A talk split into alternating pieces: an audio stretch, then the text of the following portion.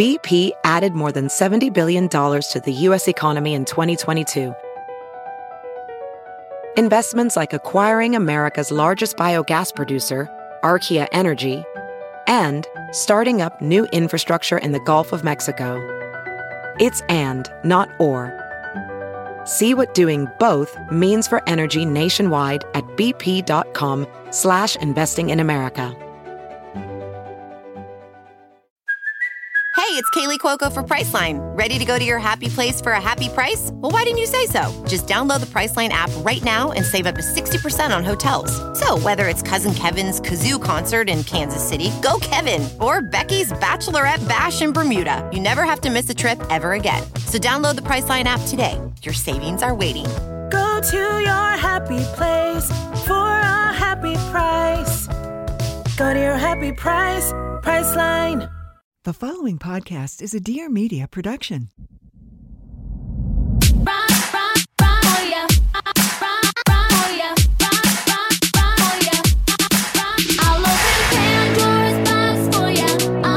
Vanderpump Rules to motherhood and everywhere in between, it's time to catch up with Scheana Shay. This is Shenanigans. And now, here's your host, Scheana Shay.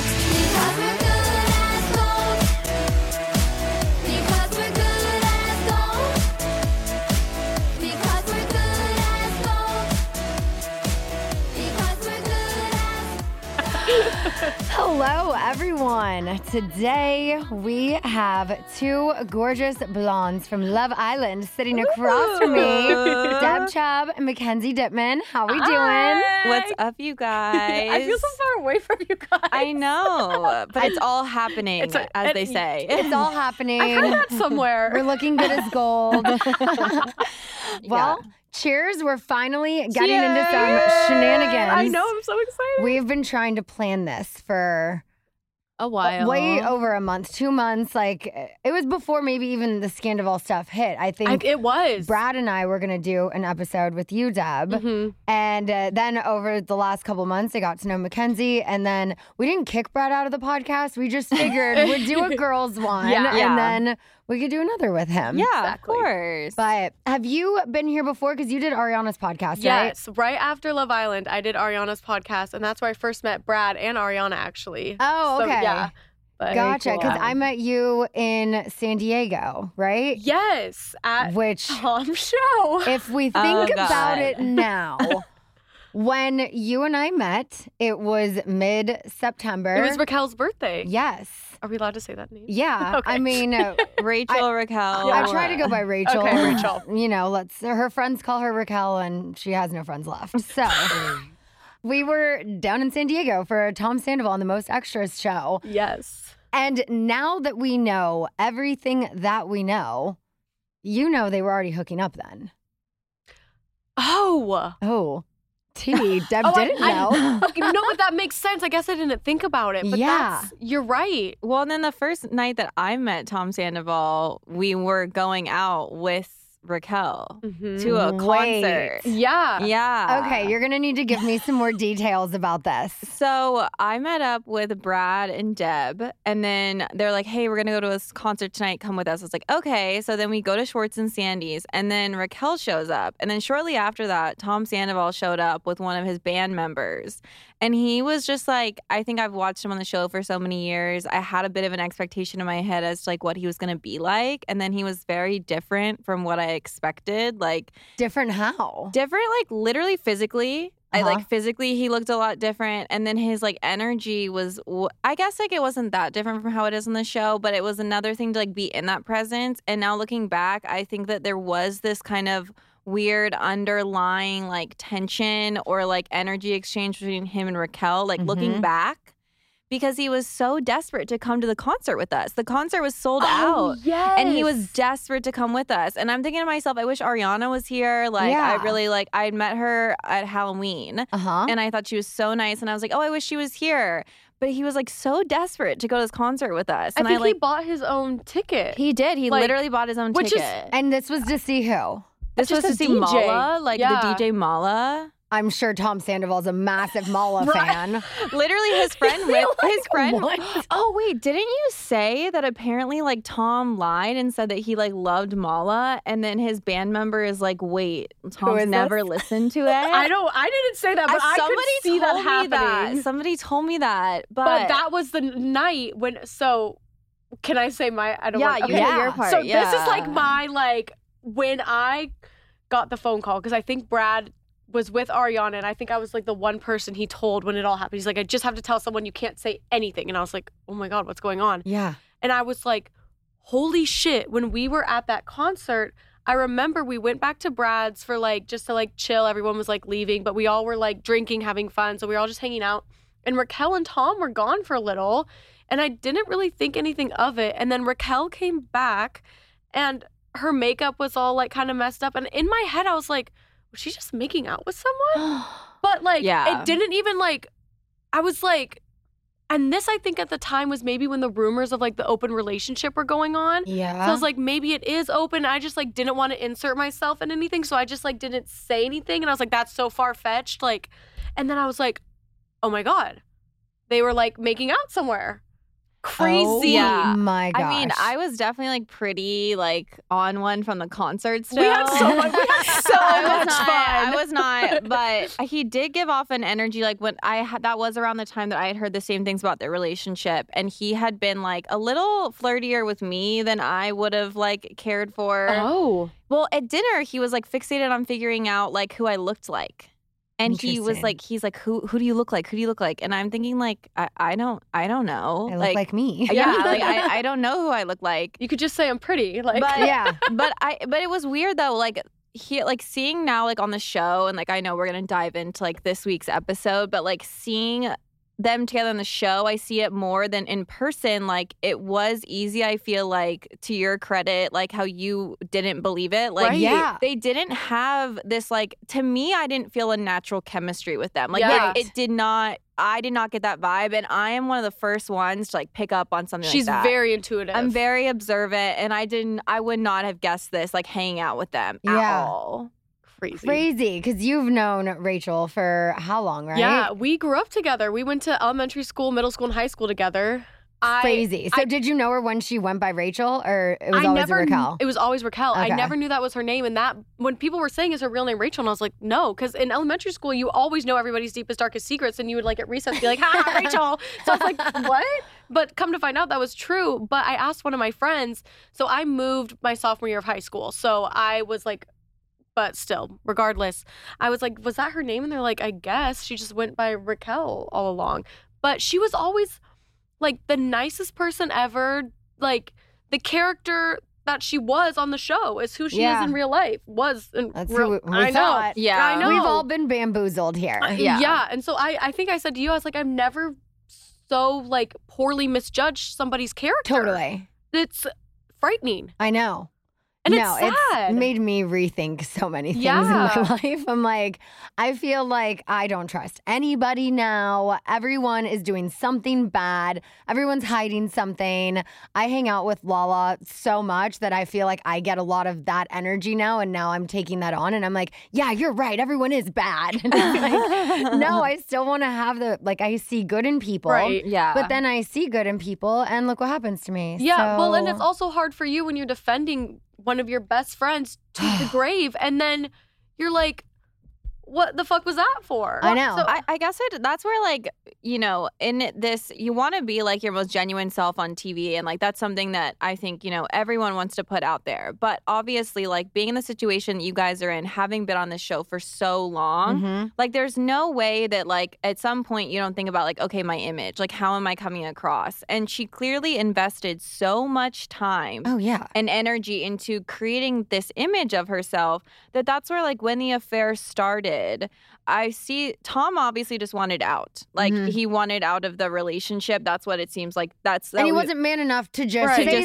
that and leave. Right. Yeah. But for Raquel, I'm like, I'm confused what your end game was, because you created this image around being so, like, saintly. I thought the same thing in last week's episode when she was crying about Oliver. Was that his name? Yeah. How she was so, like, bamboozled. I keep saying that word, but that's just... she had already slept with Tom at this point.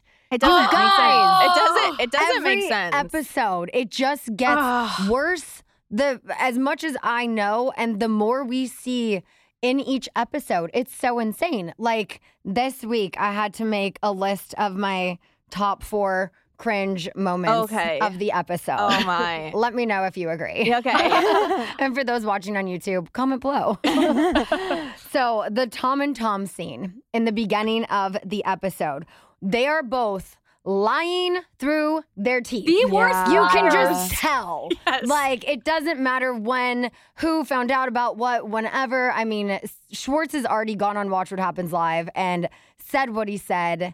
He found out in August, but it was after they kissed at the wedding. He thought it was a one-night stand. Whatever the fuck he said on Watch What Happens Live, I don't know. It was a mess. But when Schwartz said, I think she has a crush on someone else, and then they're talking about Sandoval fertilizing Ariana's eggs, I'm like, are you guys just hitting your, like, talking points in this right now? Because it was weird watching that conversation. Yeah. Knowing that, like, y'all know what you did. It did feel very staged. Like, every interaction, like, after the wedding between the Toms has felt very staged to me. Yeah. Like, it hasn't felt, because Tom Sandoval, every single time he sees Raquel, just lights up. Mm-hmm. Yeah. Like, in a way that, like, a creepy way. My quick request to Bravo is, like, I know how much you love your fans. Can you please send up stress balls, like punching bags? If we're gonna get through, like, seriously, if we're gonna get through these final episodes, like, I need something. Especially because now I look at Tom and I'm like, you're lying. I'm so angry. Liar. Everything's a lie. I'm like, you're the worst liar ever. I'm so angry. And watching. Okay, so that was the first one. And then even talking about fertilizing eggs and be like, I mean. Yeah, like, I want to do that, but, like, oh my God, I can't. Thank God her eggs are protected and frozen by themselves. I was about to say, with none of that sperm. God. Thank God. Oh, thank goodness. What a relief. The eggs are safe. Yes.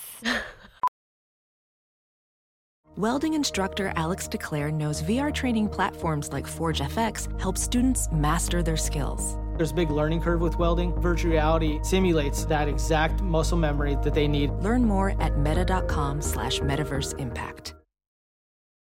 My next cringe moment was my conversation with Allie, where I say I not only would trust Brock with Rachel at a club at 1 a.m. dancing, but I would also trust them in the same bed. This one did not age well. But that just shows how much you trusted your friendship. Both and how of them. And yeah. And, like, at the same time, like, you're a good friend. And, like, you obviously trust your husband and, you know, so it's just like. Yeah. I don't blame you for saying that. I said it multiple times. No, and I see really it. Saw it once. And I think that's why everybody was so shocked, because that's the person she was the girl who, like, just is friends with everyone. Yeah. Which, yeah, I think it, like, really touches on, I think her decisions were. Like, I don't think she would do that to you. Like, I don't think she would do that. But Ariana and I are one and the same when it comes to her. So it's like, if you, and I even, when I started questioning her, I literally said to her verbatim, like, I think something's going on. You're not saying it. So, like, I'm going to keep thinking this and doing my own private investigation. Yeah. I think you're lying to me. But, like, go ahead. Keep lying. Yeah. I said, but also it makes me feel like if you could do this to Ariana, you could do it to me. Yeah. And she goes, oh my God, no, Scheana, it's different. I'm like, what do you mean it's different? Because you are doing that to Ariana? She's like, no, of course not. And she goes, I just mean it's different. Like, Brock's like a big brother. Like, I would never do that to you. I go, I thought Sandoval was like a big brother to you too. I think she also knows Brock would never and cross that's that what line, Brock said. Yeah. That's what, every time I've been asked about it, I'm like, no, I don't think anything's happened. It's the man. I absolutely questioned him, because now I'm like, I don't trust anybody. Right. Everyone's bad. Like, I have, like, the Lala in my brain. But Brock was like, first of all, honey, no. Second of all, no. Third of all, I would have never given her that impression that it was, like, open, as we know Sandoval did. Yeah. Right. And they can lie all they want and say they never had this open relationship conversation, but I know for a fact they had it last year at who knows how long this has actually been going on, but wow. Yeah, because is it actually confirmed? Did they make out at Coachella last year? They're both saying no. I mean, I saw, like, a blind item where someone said they shared a pedicab with them, but they're both saying no. So sad. I mean, it's disgusting. It's the most disgusting for Tom.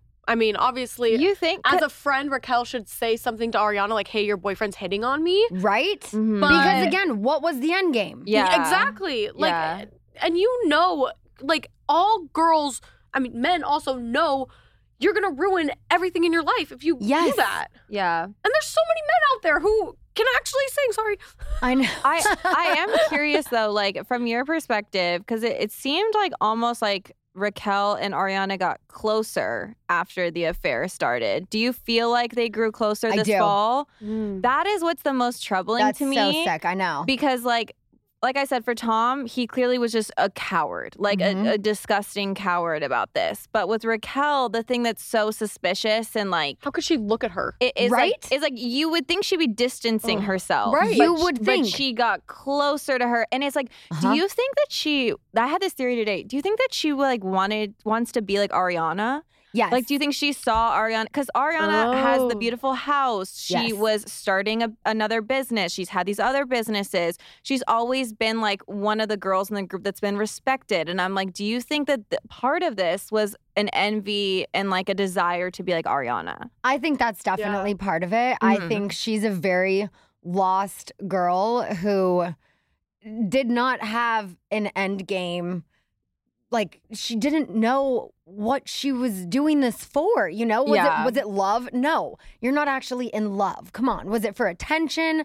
Probably part of it. Was it to feel something you never felt with someone else? Like, whatever it was. But at the end of the day, what was your end game? Are you going to be with a Sandoval and get married and have babies and be together forever? Can you imagine? Probably not. I don't think he's capable of that with his track record. Like, he's obviously, I'm sorry. He's cheated on every girlfriend he's ever had. Yeah. So he makes the statement, once a cheater, always a cheater. True. Yeah. Yeah. I don't know, though. Like, part of me feels like it wouldn't be the craziest thing if they did try to make a relationship happen. I mean, it's the only thing they can do at this point. Right now, I think they're going to try to do that, or they're trying to do that, because who else do they have right now? Well, they don't have anybody, but I don't know. Crisis PR team. Have we hit everything on your list? That was just two. That was only two. That was only two. Oh God. My next cringe moment. I actually physically got chills watching my conversation with Sandoval at the beach, because I know he was lying to my face. It's Raquel, and how they're going to try and make that. I'm like, yeah, man, how are they going to do that to her? Like, it was like, we're like each other's hype man, like for Raquel. Yeah. So sad. Rachel. So that got me. So I had told you how when Bravo posted that cheat sheet for us, that like very helpful cheat sheet, I did go back and watch, because I'm just a little bit of like, I'm a bit of an investigator, and I'm like, I have to figure this out. Yeah. And you were very much like, you were questioning when the Miami rumor came up. Oh yeah. When it originally happened. And then you were like, I have to respect like Ariana and that kind of thing. At what point in this situation with the rumors going around did you start to potentially question, could Sandoval be doing this again? Or was it truly not until you found out? It was at the end of January. Okay. Lala had put some things in my head that finally clicked and seemed weird to me. Mm-hmm. I thought it was very weird that when Rachel was up in Sonoma, she went to a Tom Sandoval on the Most Extra show in Roseville, which is like Sacramento. I saw that on her story and thought that was odd that she was. But she didn't post the show. Maybe that was another show. Weird. Okay, she's been to several. Yeah. She's been to every single one of his shows since he started. Literally every single show. She's never missed one. Wow. The only one she missed is when our flight got canceled from here to New York, because we were actually flying to New York to see one of his shows. Oh my God. But I think that was before this. Honestly, I don't know anymore, because it could go back to Coachella for me. I'm convinced. Yeah. Yeah. But she was in Roseville. She was at that show, and she never posted anything. Mm. And that to me was weird, because I'm like, did your phone die? Were you too drunk? And then I'm like, I have seen her so fucked up in the front row, still capturing every video she can. So that was the first time when Lala said she saw the wheels start turning, and I was like, hold on, there might be some truth to this. Yeah. And that's when I started questioning them. What really made sense was when Lala said, at the end of the episode. I don't know if it was previewing. Oh, that was chilling. That was the preview. God. The way that he looks at Raquel is the same way he looked at Ariana. Like, yeah. That part really got me. I know. Wild. I know. Like, I literally sat there like, because it's true. Yeah. Crazy. Yeah. Oh. No. Oh. So my last, it's not even a cringe. It was just the preview for next week. OMG. I'm so excited. And then, y'all, that's not even like the original finale. We still have more. How many more episodes is it left?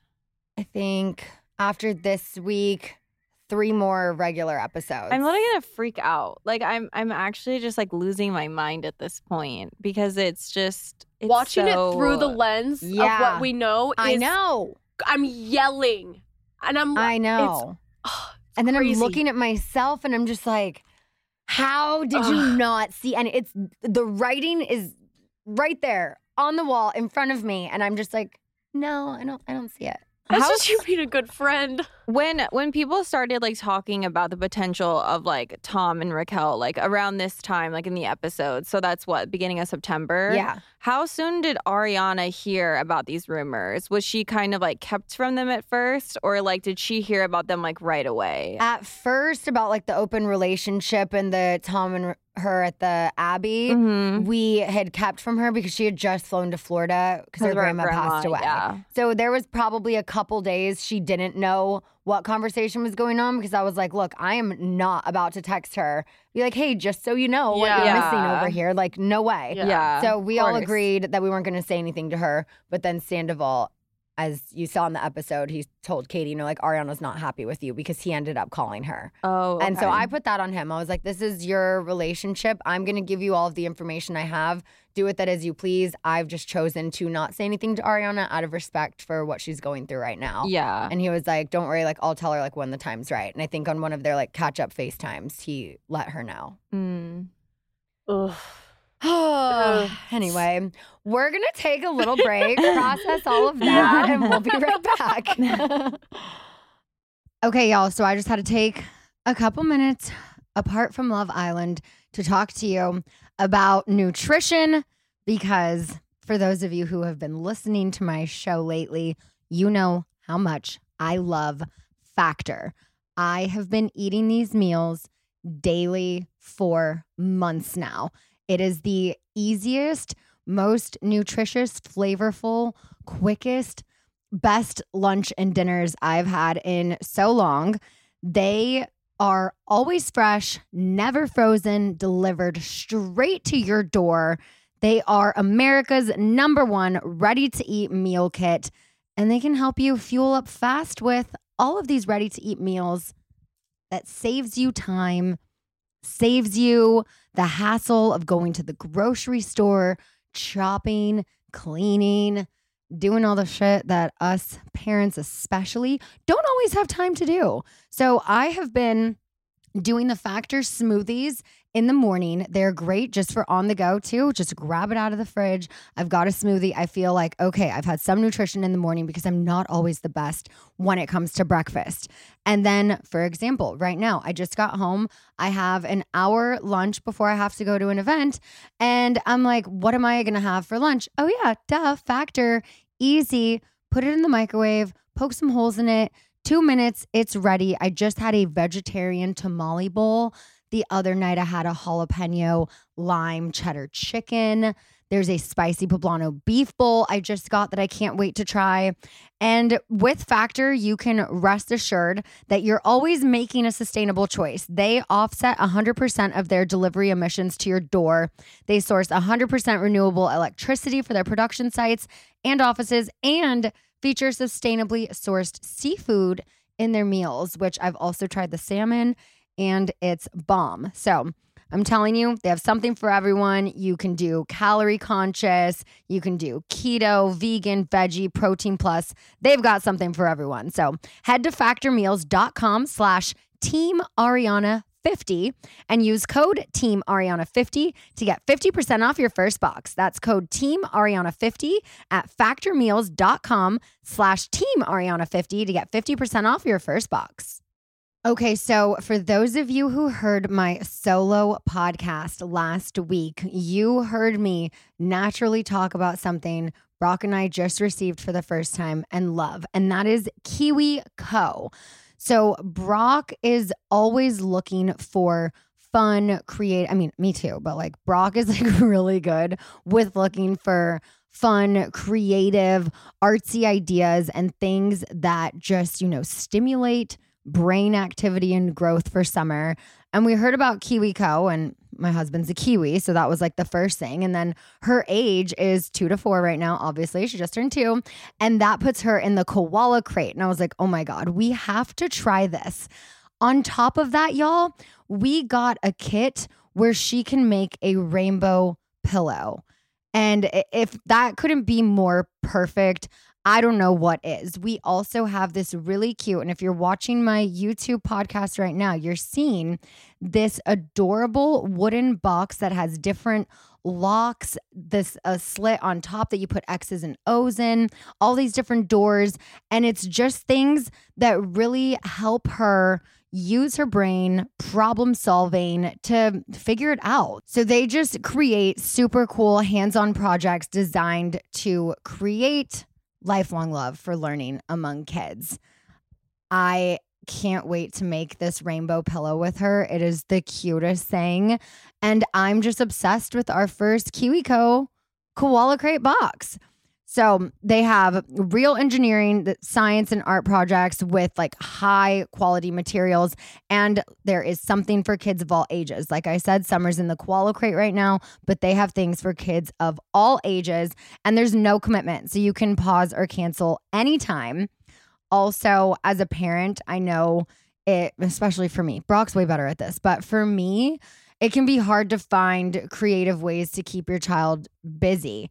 And I'm not the person who likes to just put her on an iPad. She has the iPad when she's in the car, but other than that, when we're at home, it's like, okay, what are we going to do to be creative? So KiwiCo is amazing. I mean, you guys won't believe what they can build and accomplish with KiwiCo. So let's all together redefine learning with play. Explore hands-on projects that build creative confidence and problem-solving skills with KiwiCo. Y'all can get 50% off your first month plus free shipping on any crate line at KiwiCo.com/Shay. That's 50% off your first month at KiwiCo.com/Shay. All right, switching gears and shows. Okay. Let's talk Love Island. Oh, yay! Man, I gotta drink more of my drink. So your guys' show has a lot of episodes. It's a commitment. Yeah. But when you're in it, like you're in it, yeah. You're committed. Yeah. So I've only been able to fully do that one season. It was when I was pregnant. And it was, I think, the season right before yours with Cache and Cinco. No, that was after mine. Oh, that was after? Okay. So I was on before yours. Yeah. Gotcha. Yeah. So she was on 2 seasons. So I was on 2 and 4. So you saw 3. Okay. So yeah. Which 3 is a treat. You know, that one is fun. That one is probably the biggest personalities out of the entire show are all on season 3. I haven't seen season 3. It's wild. Anyway, carry on. Yeah. So 2 years ago, whenever this was on, I was still, I think, pregnant. I made a bunch of notes in my phone that I still had of questions I wanted to ask if I ever got someone from Love Island on my podcast. Oh my God, I'm so excited. I had to like curate it a little differently because there were ones specific about some cast members on that season. But there were just so many things I wanted to know. So I'm like, how many hours a day are y'all really filming? And are, obviously there's the cameras there, but are there also cameramen? How often? Okay. 24 hours a day. Yeah, 24 hours a day. There's 80 robocams, I just learned. Oh. Wow. And what is interesting about your show versus our show, you guys have camera guys in front of you. Right. And so ours is like a border, kind of like this, so that's the whole aspect of like the villa, the whole like backyard. They're steady cams, they're stable, they're not moving at all. Yeah, but there's men behind a camera in the walls.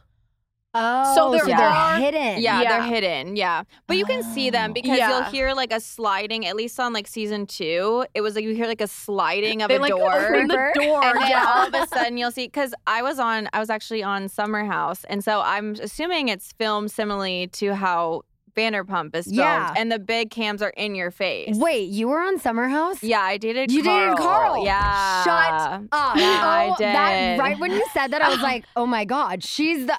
Wow. That was me. Yeah, that was me. Well, I guess we have someone in common. Oh my God, you too?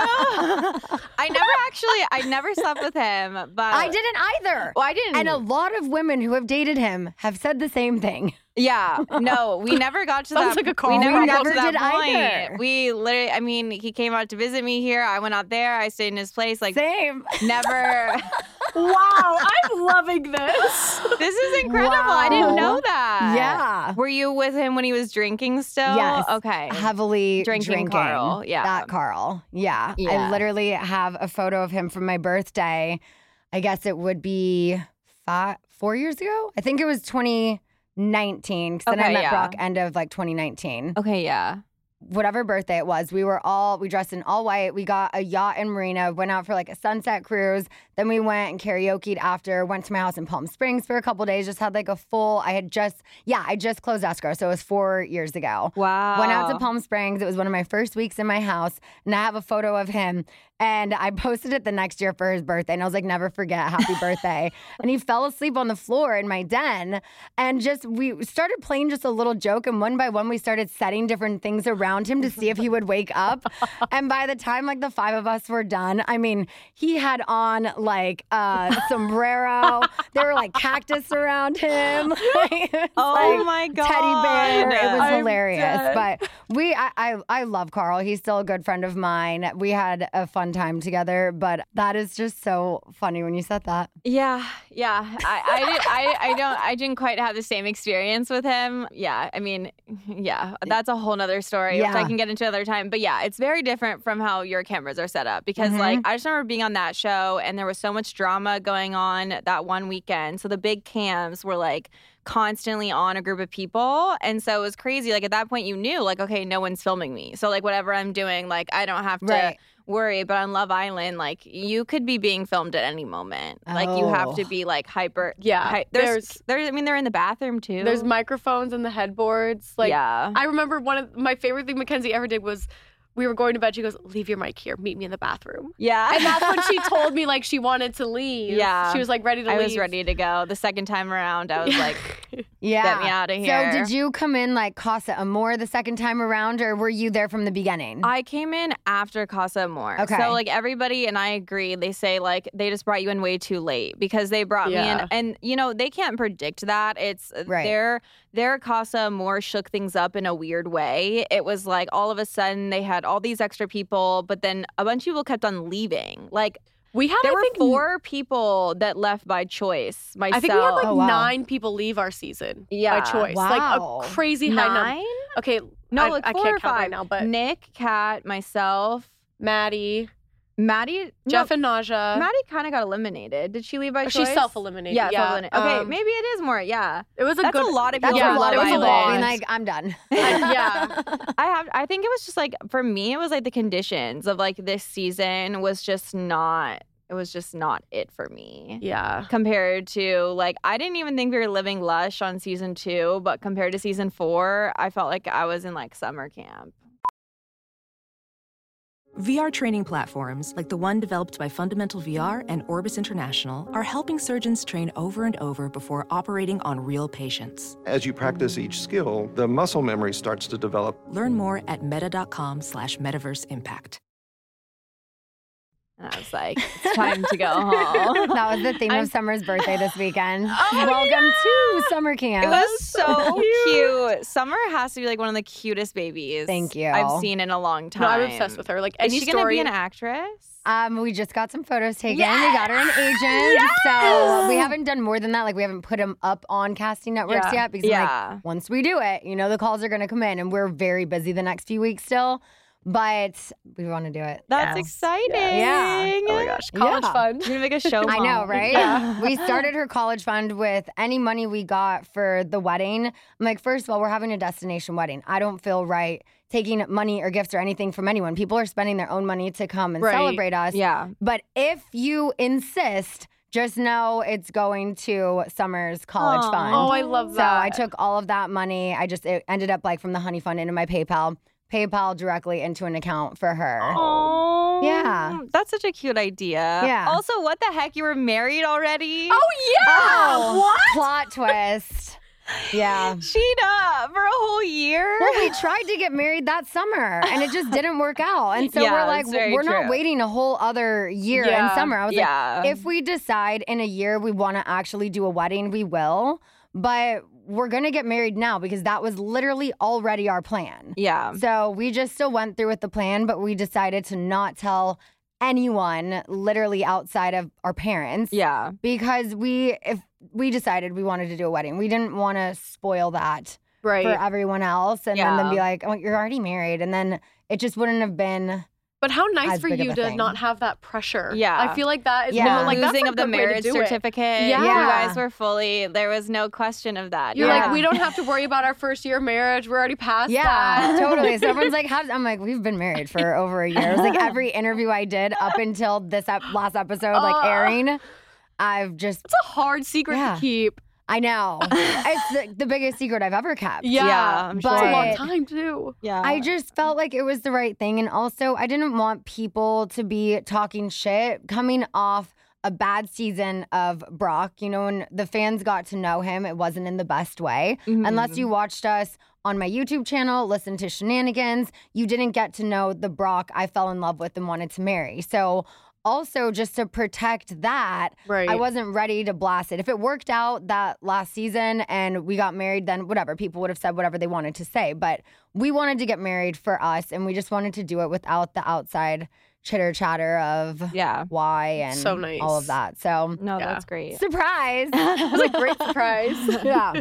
Okay, my biggest question I wanted to know as I was watching the season was how many outfits did you guys bring? Like, how, like, for that many different days? And then also, I remember the season I watched, it was like a big, like, Fashion Nova party, and, like, you get gifted stuff, or how does it work with wardrobe? How many suitcases? Like, how do you pack? I think I brought 4 suitcases. Yeah. I literally brought 6 times 6. I tried to bring, like, 36 outfits, because you're filming for 6 weeks, 6 at night, and then you don't get anything. I mean, further along, I got a total of 4 dresses from wardrobe. Okay. And then, like, 4 swimsuits. Yeah, I will say they helped us out, I think, more with gifting on my season. Like, I say my season, I mean 2. Mm-hmm. Like, they came in probably every week with new stuff for us, but it was kind of a hit or... And then after that, they're like, fuck this. It was kind of like a hit or miss as to whether or not it would fit, though. Like, a lot of it was stuff that didn't necessarily fit. But we were also a lot more casual on season 2. Like, I didn't pack any shorts, really, like, or jeans. And so Sally and I actually, like, people wouldn't think we're the same size, but we wore the same size jeans, and I would have to borrow from her.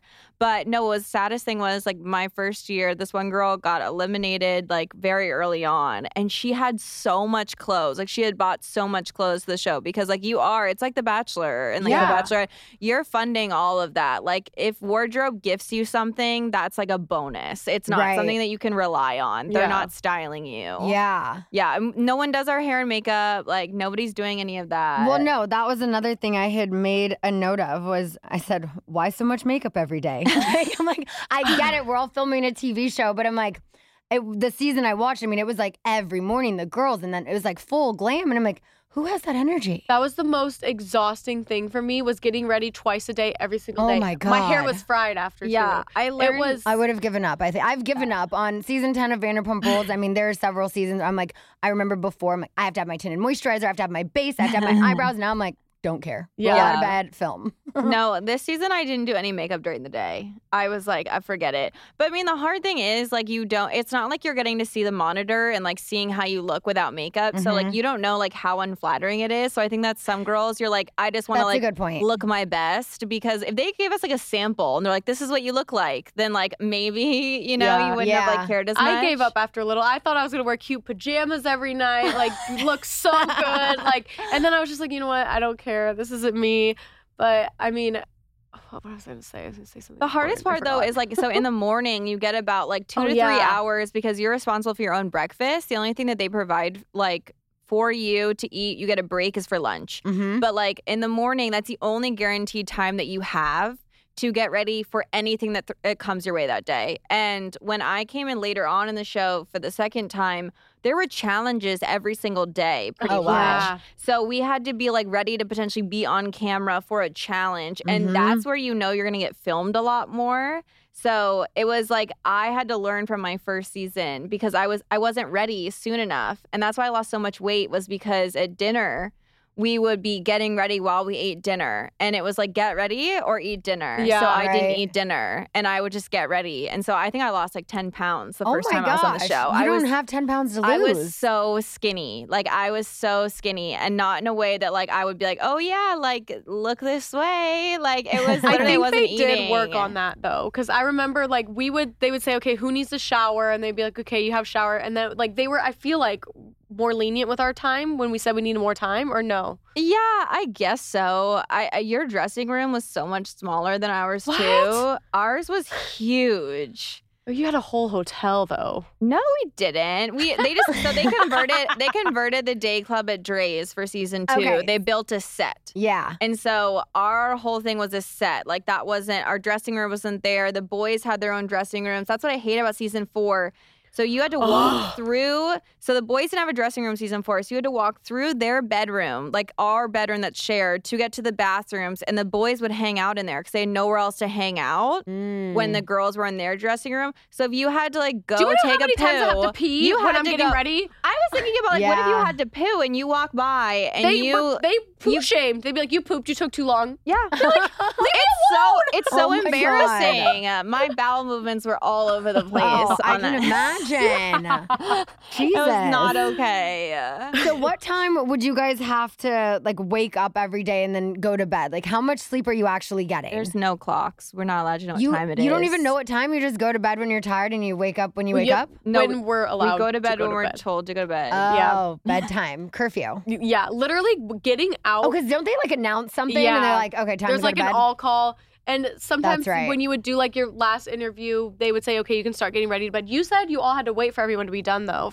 Yeah, so ours was different on season 2. They would have little chats with us, and you couldn't go to bed until every single person was in the bedroom. And so the process of going to bed, they would say start around, like, you know, one time, and it'd be about 2 hours before, like, it was lights out. So if you could try to go to sleep, you could try that, but it usually didn't go that well. Like, but I learned, I think on average we maybe got about 5 hours of sleep a night, but it's because you're more emotional and you're more submissive to somebody's will, i.e., like, more willing to do what the producers imply when you're tired. Yeah, so I'm like, that's true. That makes sense. It's all psychological. But we did get to take a lot of naps.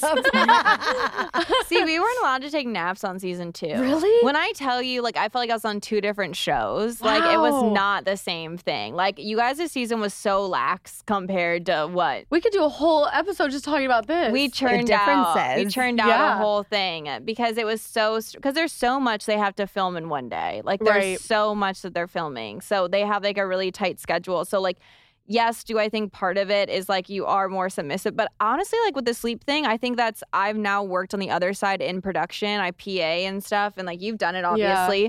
You know, there's a strict schedule to follow. Yeah, really is. But, I mean. And it's, like, that's fair. They have, like, 2 crews during the day, I'm assuming. And then so once the, like, we're still filming when the night crew comes in. And so, yeah, that does make sense, actually. Yeah. That's a good point. So you had mentioned breakfast and, like, you had those couple hours in the morning. Did you guys get to make your orders for food, or it's kind of just like, well, here's what is in the fridge, make whatever you want? Or did you get to, like, request certain things? For breakfast, we could make whatever was in the fridge, and we also could be, like, in our mics, like, can I have some eggs or something? And they usually would appear the next day. They called it the magic pantry. So we could request things we wanted. But then for lunch and dinner, it was like catering, but like family style. Yeah. So we got TV meals my first season. Like, literally, no, not good ones. Oh, like tin foil, like what you would get, like, at, like, a prison or something. Oh, like, because tin you were foil COVID TV. Season. Yeah, I was COVID That's season. That's what I was going to ask you, because I know the season I watched was coming right off COVID. So I figured yours had to be we were quarantined for a whole month prior to going on to the show in a hotel room by ourselves. So then we go into the hotel. And also, mind you, at this point, like, in COVID, I didn't really go out and socialize. I was staying with my parents, and they were, like, very strict. So I had barely seen people for months. And then I'm alone for a month in a Vegas hotel room where, I mean, those windows are made to be like shatterproof. So that way people can't jump out. So it's like literally like I'm not getting sunshine. We occasionally got to go outside. And you have no phone. No phone for 2 of the 4 weeks. Yeah. We kept it for the first 2 weeks. And then when they announced the cast, then they take your phone away. But yeah, this was the first time that the show was going on when I came back. So I was an original my first season. So I didn't get to see anybody until I got in there.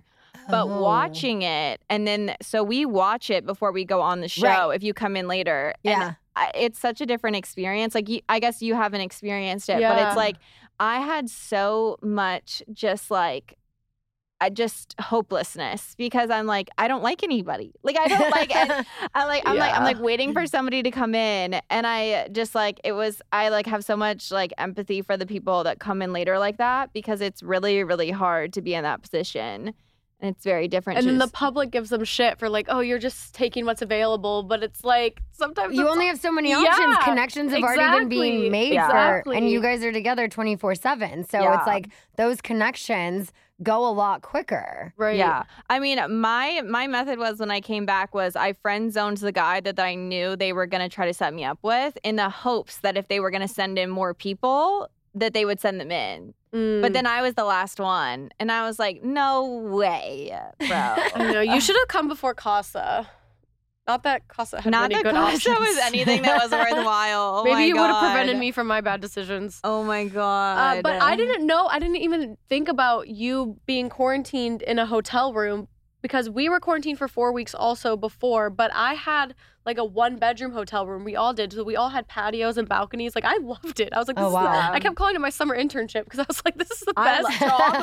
Like, I could sit outside. Like, no, that was not the case for us. That's so different. I don't think I would have made it, honestly. It was definitely like, this time around did feel like a vacation because I was in there for 2 weeks in Pacifica Suites. I'm literally planning a trip back. Like, wait, I want to go? At the 1 year, I want to go back. I really want to go back. But yeah, I think someone died there. What? I heard that. Oh my God. Let's go back. I don't know if that's like accurate. It's probably not. Did anyone, when you guys, because you all sleep in the same room, did anyone have sex at night in that room or only in like the whatever the room's called? There were some people that I for sure think probably did, but they were just secretive about it. Yeah, people on your season were, like, super secretive about sex stuff. Yeah, I kind of wish they weren't, but at the same time, like, I hate even the sound of people making out. Yeah. But also, you're so tired, so I pretty much, like, slept through everything. I've never seen people so, like, so afraid to go in the hideaway. Like, your season, people were like, no, I don't want to go to the hideaway, no. And I'm like, you realize, like, you don't have to have sex in there. Like, you can just go in the hideaway. Yeah. Yeah, that's what I did. It was great. Private it was time. So quiet, and the bed was so comfy. Although, the hideaway, though, isn't where you would think it was located. Oh, yeah. Oh, that's a secret. I know. I'm not saying where it was. Oh. But I'm just like... Tea. But it's like, well, I will say, I'm allowed to talk about magic. I'm allowed to talk about my first season. The hideaway sucked when I went in that one. No, it sucked. It was so awful. And it just, I don't know. Lights and cameras do a lot to make things look better. I'll say that. Yeah. Our hideaway was nice. Doesn't make everything look bigger, but it makes some things look better. That could mean many things. So you also don't have like any music you can listen to, right? You just have to go to sleep listening to other people possibly make out? Yeah. Oh my God. I need like my Calm app or at least Summer's white noise machine with the baby monitor next to my head. Like I need some sort of noise. A lot of melatonin. Yeah. And sometimes you would even hear... Like, if we would go to bed super late, like 2 or 3 a.m., we would wake up to the sound of people starting to work, like, in the villa. Because they would, like, come in for work, and we were still sleeping. And they would let us sleep in if we went to bed super late. But, yeah, just the sound of people making out. And then it was just, like, wake up, and then everyone puts their sunglasses on because they don't have makeup on. We weren't allowed to wear sunglasses. So that ended on season 3. Yeah, I guess. So I always got up before they all got up on season 4. Just naturally, you woke up early? Yeah, I just wanted to get out of there because I was never, like, excited to stay in bed with my partner. So I was like, get me out of bed. Also, the worst thing ever being waken up by lights. And then you hear Good Morning Islanders, you're like, right? Yeah. That part is not fun. I think going to sleep on the show has to be one of the worst parts. The first night was probably the worst night of sleep I've ever gotten in my life because it's almost because you're in a set. So it's like there's like cardboard almost like. And then I always joked that it was like in a Costco like hot dog oven because the like cameras that are night vision or whatever like above us, so you're like roasting. It was the weirdest thing, but you obviously get used to everything super quick. Yeah, but what an adjustment. Yeah, coming back into the real world was wild. Like I can imagine. I went to Trader Joe's like right when I got back and having free will like and so many options. Whatever I want. It was crazy. I'm like wow. It's probably another reason why they like sequester you for a couple weeks before, just to get you a little stir crazy. And so then when you get there, you're like, people interaction, touch me. It's like, it's so interesting like to compare like our kind of like our side of reality TV to like your side, because it's very much like, I don't know how much you guys like talk to production about storylines or whatever, but it's like, we are so much like at the mercy of them, and like it's very much they have an idea of who they want us to be, and they'll adjust according to how people are acting or who comes in, but they have a game plan and we are just pawns in that game. And I think anyone who thinks that you have any free will on that show, you don't. I mean, you really don't. Oh, no, I felt that way just watching it. I watch reality TV so differently now, and with shows like that, I feel like you could just tell. Yeah, I think it's just, it is a lot of like a deception. Like my first season, I was so incredibly unaware of so many things that were happening that it was like my partner was saying things behind my back that I didn't know about. And then there's conversations going on that I didn't know about. And there's a lot of things going on that you're not aware of. And I think people forget that of like, it's not like where you can text somebody and be like, so what's going on? Like, and then the public is seeing those conversations. Yeah. So, yeah. And so they know about it. Yeah, because we're watching it live basically. Yeah. And so they're like, oh, they must know. They forget that you don't know about it. Yeah. Like, and it's probably the same thing for you guys of like, you'll watch a scene that like maybe you had no idea happened. Oh, yeah. Every season. Yeah. I'm like, bitch. Yeah. You said what? Yeah.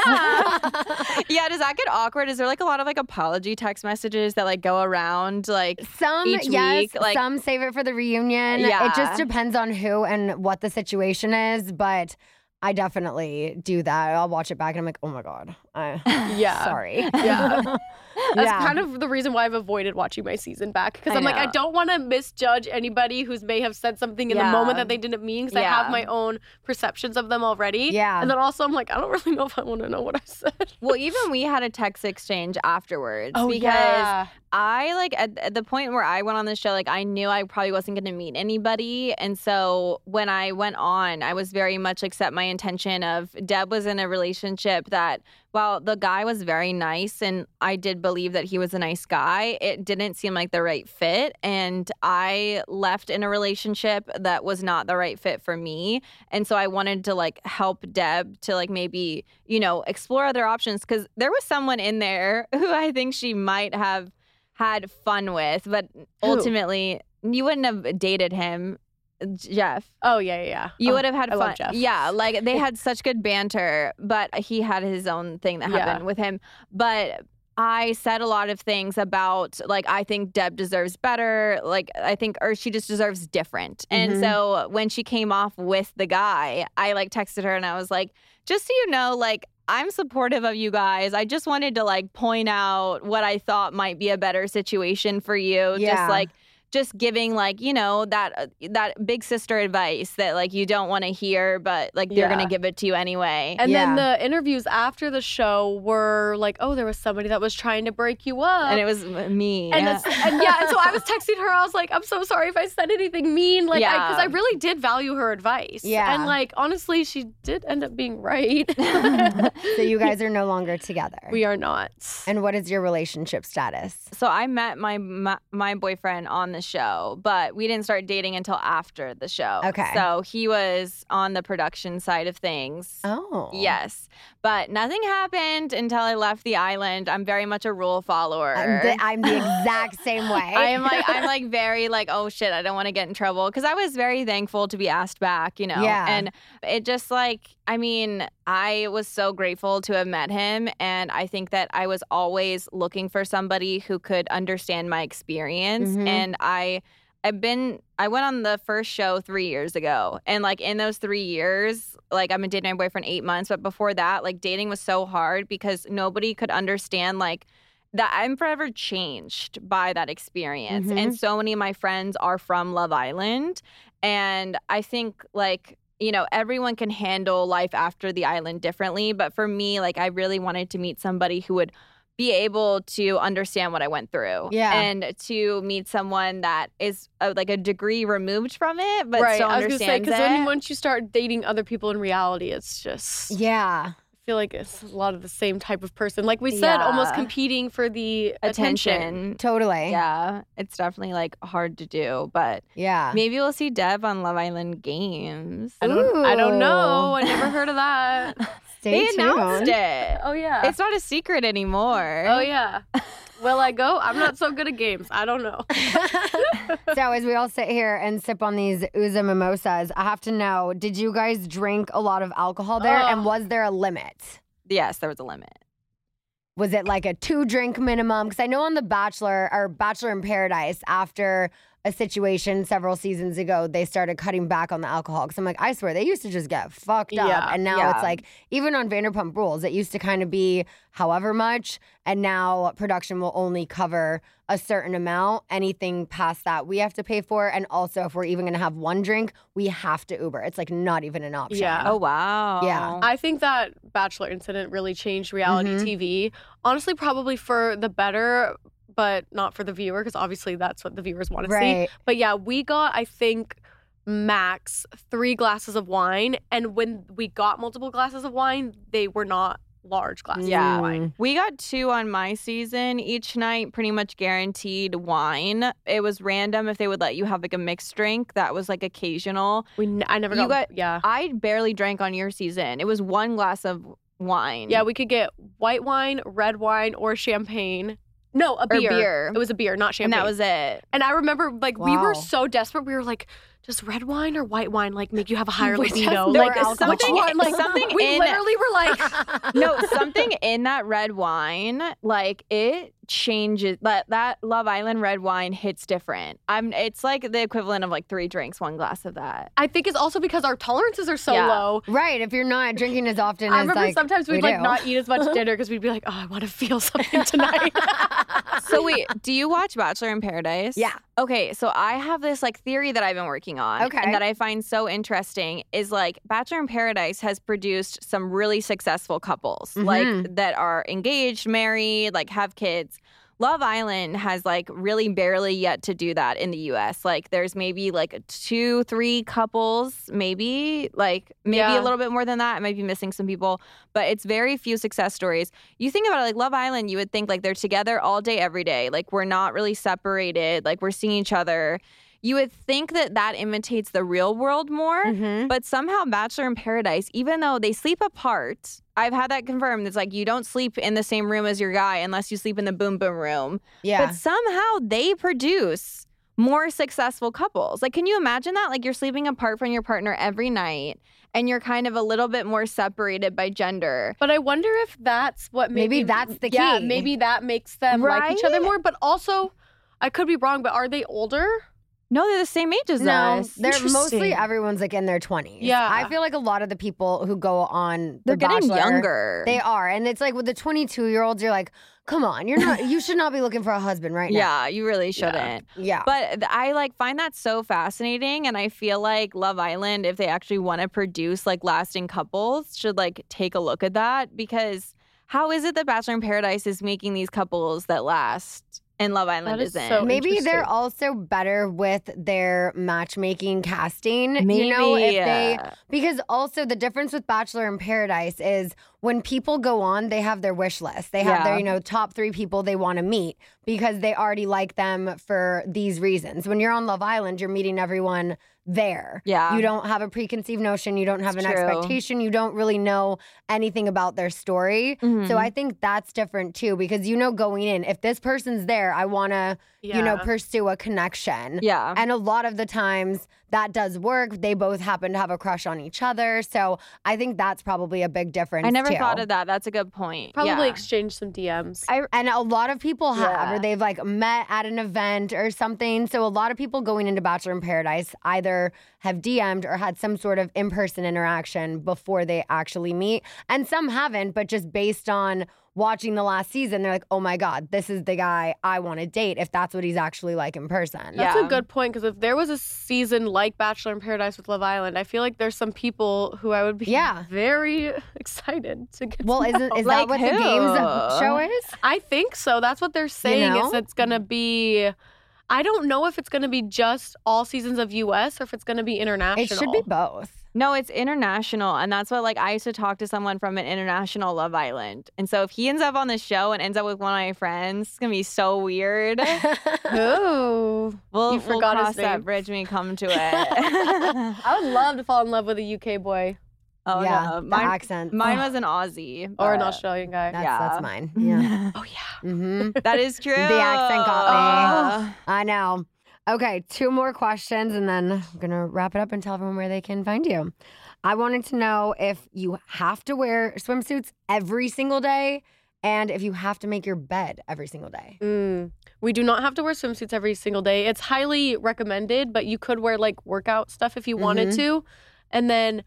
we do not make our beds. Someone comes in and does it, right? Lovely production comes in and does it. And they change the sheets. And, like, I would always feel so bad when I'd run in to go to the bathroom. They'd all be working. I'd be like, thank you so much. Yeah. God bless the production team on Love Island. The art crew on that set was just amazing. Working double time, overtime. Like. I do think, though, there was a rule, though, because I think season 3 they were wearing workout clothes too much. And I heard that they made the girls wear swimsuits every day. Well, I think that's why I maybe made that note, because I also had one saying, like, did you guys all plan on matching workout sets? Like, I had a note in here about how many matching workout sets. No, I think that was just, like, everybody was so obsessed with those workout sets during that time that, like, everyone just had the same ones. But, no, I thought there was a rule made after that. Wasn't it that they were wearing workout clothes because it was... raining? Yeah, it was not great weather. That's why when everyone's like, are you bummed it wasn't in a tropical location? I'm like, no, my hair looks fantastic because I was in Vegas in a dry climate. Yeah, I feel like you had the best weather of all 4 seasons. It was really hot, though. Oh. It was so hot. Like, it was literally every night. It's funny because, like, you'll see, like, Johnny dressed in these suits and he was dripping with sweat close up. Like, what time of year? It was in the summer. Okay. In Vegas. It was hot. It was very hot. Yeah, I don't know. For us, we were in Santa Barbara, and it got so cold at night. And so I don't know which one I would prefer. Honestly, maybe cold. Yeah, so because you can always bundle up if you're cold. Yeah, but except if they told us sometimes that we couldn't because it looked ugly. Yeah, that's true. That was also one of the struggles of having to get ready for the night is, like, I don't want to be cold. Mm-hmm. I hate being cold. Yeah, I hate being cold. And it's not like you could drink yourself a sweater because we didn't get enough alcohol. Yeah, I think I'd pick the hot. Like, going through both, I would pick the hot because I never wanted to get dressed at night. I never wore a short dress. Like, aside from, like, 80s night. Yeah, there was heaters hidden places. So, like, the big blue couch, there was a heater, like, under the couch. So I'd always, like, sit under there. Upstairs, like, the swing. Yeah, we sat down on the floor to get the heat at that one time, Nice. Little hacks. Oh, I love it. Well, I'm so glad we were able to finally make this happen. This was so much fun. I've had these questions for 2 years that I wanted answered. I'm so glad we could answer them. I know. Me too. Please tell everyone where they can find you. My Instagram and TikTok, I don't know if you want my TikTok, is at Deb Chubb. Yes, they want your TikTok.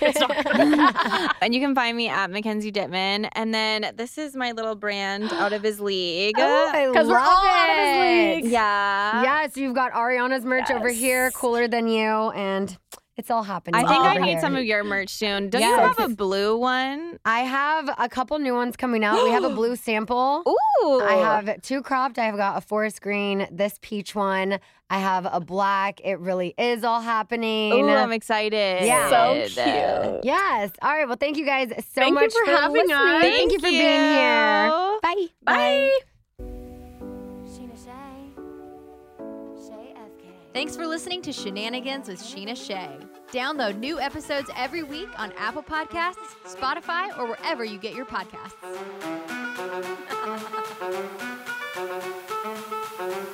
Look me. With the boys at the table getting tipsy. Miss me, kiss me one more time. Get over here, boy, I'ma make you mine. Yeah. Do you want it? Let me see you shake that.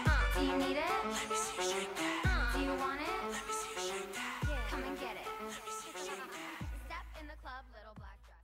Please note that this episode may contain paid endorsements and advertisements for products and services. Individuals on the show may have a direct or indirect financial interest in products or services referred to in this episode.